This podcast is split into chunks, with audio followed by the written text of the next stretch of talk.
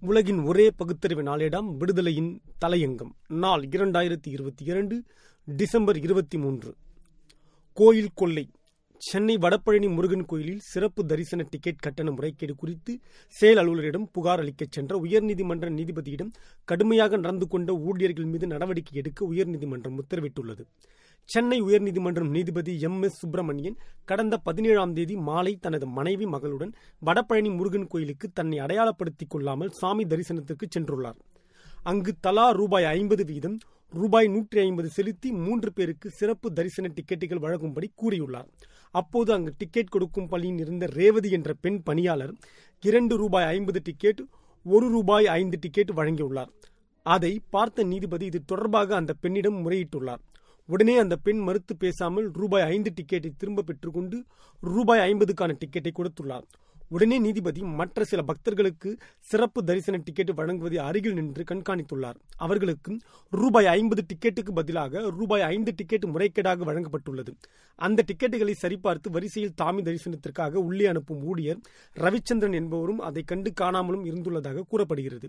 சாமி தரிசனம் முடித்துக்கொண்டு இந்த முறைகேடு தொடர்பாக கோயில் செயல் அலுவலரும் முல்லையிடம் புகார் அளித்த மனைவி மற்றும் மகளுடன் செயல் அலுவலகத்துக்கு சென்ற நீதிபதி எஸ். எம். சுப்பிரமணியத்திடம் ஊழியர்கள் கடுமையாக நடந்து கொண்டதாக கூறப்படுகிறது. இதனால் அதிர்ச்சியடைந்த நீதிபதி எம். எஸ். சுப்பிரமணியன் உடனடியாக உயர்நீதிமன்ற பதிவாளரை போனில் அழைத்து தனது பாதுகாப்புக்கு வடபழனி காவல்துறையினரை அனுப்பி வைக்கும்படி கூறியுள்ளார். உடனடியாக காவல்துறையினர் அங்கு வந்த பிறகே குடும்பத்துடன் வந்திருப்பது உயர்நீதிமன்ற நீதிபதி எம். எஸ். சுப்பிரமணியன் என்பது கோயில் ஊழியர்களுக்கு தெரிய வந்துள்ளது. அந்த பெண் ஊழியர் தரிசன கட்டணத்தில் கடந்த சில தினங்களுக்கு முன்பாக பணம் குறைந்து தனது பணத்தை அதற்காக வழங்க நேரிட்டதால் அதை ஈடுகட்டும் விதமாக இவ்வாறு டிக்கெட் வழங்கியதாக கூறியுள்ளார்.